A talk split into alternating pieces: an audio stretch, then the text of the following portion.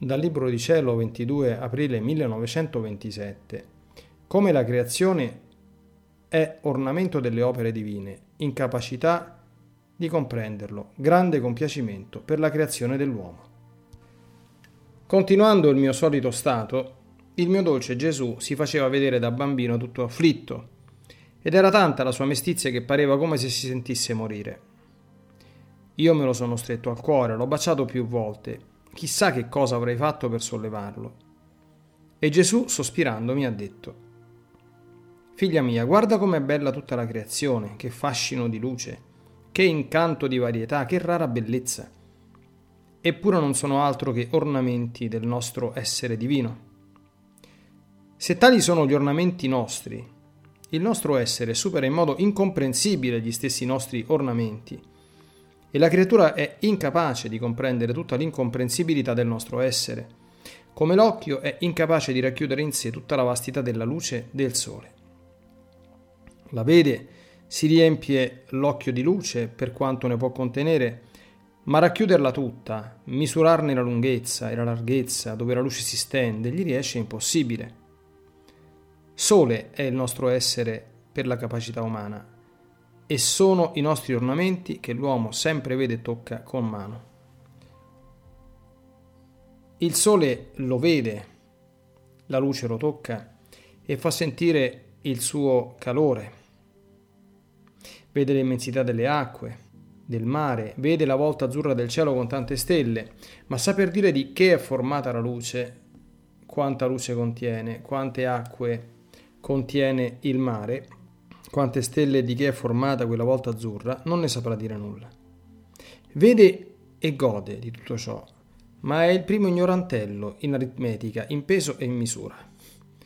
Se ciò è dei nostri ornamenti, molto più del nostro essere divino.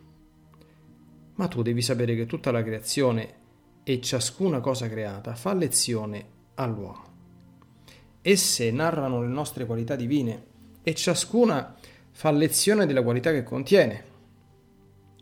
Il sole fa lezione di luce ed insegna che per essere luce bisogna essere puro, spogliato d'ogni materia. La luce contiene sempre il calore unito. Non si può distaccare la luce dal calore. Sicché se vuoi essere luce devi amare solo il tuo creatore e questo ti porterà come sole la fecondità del bene. Il cielo ti fa lezione della mia patria celeste, ti richiama continuamente al tuo creatore, ti fa lezione di distacco da ciò che è terra, dell'altezza di santità cui devi giungere. Devi ornarti più che stelle di tutte le virtù divine. Sicché ogni cosa fa lezione e chiama l'uomo a specchiarsi in esse per copiarle e imitarle. Non ho messo fuori i miei ornamenti per farli solo vedere, ma perché imitandoli potesse la creatura ornarsi. Eppure, chi fa attenzione ad ascoltare tante lezioni? Quasi nessuno. E tutto afflitto ha fatto silenzio Onde io ho seguito il supremo volere nell'atto quando stava l'essere divino per creare l'uomo, affinché potessi anch'io, insieme col mio padre Adamo, amarlo con quell'amore con cui lui lo amò nel primo istante quando fu creato. Volevo ricevere quell'alito divino, quello sbocco d'amore per ridarlo al mio creatore. Ma mentre ciò pensavo, il mio dolce Gesù, tutto compiacendosi, mi ha detto, Figlia mia, chi vive nella mia volontà non c'è atto nostro che non può essere presente, né atto nostro che abbiamo messo fuori da noi che non può ricevere. Ecco a te il mio alito ed il nostro sbocco d'amore. Come fu grande il nostro compiacimento in questo primo atto della creazione dell'uomo. Avevamo creato cielo e terra, ma nulla di nuovo sentimmo in noi. Ma nel creare l'uomo fu ben diverso. Era una volontà che veniva creata e questa volontà libera ed in essa racchiudemmo la nostra volontà, mettendola come al banco per riscuotere l'interesse del nostro amore, della gloria, dell'adorazione che a noi veniva. o come rigurgitava in noi l'amore, come fremeva di gioia nello sboccare in questa libera volontà per sentirsi dire ti amo. E quando l'uomo, riempito del nostro amore, sprigionò dal suo petto la prima parola ti amo, grandissimo fu il nostro compiacimento, perché fu come se ci desse l'interesse di tutti i beni che avevamo messo in lui. Questa volontà libera creata da noi era la depositaria del capitale di una volontà divina e ci contentavamo di un tenue interesse senza più pretendere il capitale. Perciò fu grande il dolore della caduta dell'uomo perché ci respinse il capitale per non darci il tenue interesse. Il suo banco restò vuoto ed il suo nemico, facendo lega con lui, lo riempì di passioni e di miserie. Poveretto, restò fallito.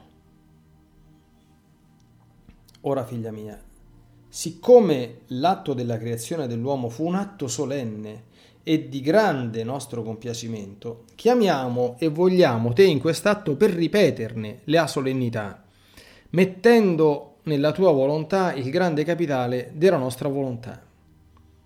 E mentre ciò facciamo, il nostro amore rigurgita e freme di gioia, di grande compiacenza, perché vediamo realizzato il nostro scopo.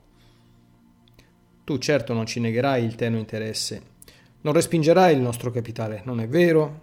Anzi, ogni giorno faremo i conti, ti chiamerò presente a quel primo atto, quando creiamo questa libera volontà, tu per darmi l'interesse ed io per vedere se posso aggiungere altro al mio capitale.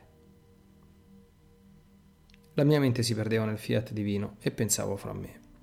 Oh, come vorrei vivere quell'atto primo della creazione, quello sbocco divino di intenso amore che versò sulla prima creatura quando la creò vorrei ricevere quell'alito onnipotente per poter ridare al mio Creatore tutto quell'amore e tutta quella gloria che aveva stabilito di ricevere dalla creatura. Ma mentre ciò pensavo, il mio dolce Gesù, stringendomi a sé, ha detto, Figlia mia, è proprio questo il mio scopo di venire io stesso da te, tanto che a qualcuno potrà comparire strano e quasi fuori dal mio solito perché quasi con nessuno l'ho fatto di andare così spesso. Tutto ciò è per riordinare il mio atto primo del modo come creai la creatura e perciò ritorno a te, mi trattengo come il più amantissimo padre con la sua figlia. Quante volte non ti ho alitato fino a non poter tu contenere il mio soffio onnipotente, ho versato in te il mio amore contenuto, fino a riempirti fino all'orlo dell'anima tua. Tutto ciò non era altro che la rinnovazione dell'atto solenne della creazione. Volevo sentire quel grande compiacimento di quando creai l'uomo, e perciò vengo da te non solo per rinnovarlo, ma per riordinare l'ordine, l'armonia, l'amore tra creatore e creatura nel modo come fu creato. Nel principio della creazione dell'uomo non c'era distanza tra me e lui, tutto era familiarità. Non appena mi chiamava io ero da lui. Lo amavo da figlio e come a figlio io mi sentivo tanto tirato verso di lui che non potevo farne a meno di andare a trattenermi spesso spesso con lui. Io con te Sto rinnovando il principio della creazione. Perciò sii attenta a ricevere un tanto bene.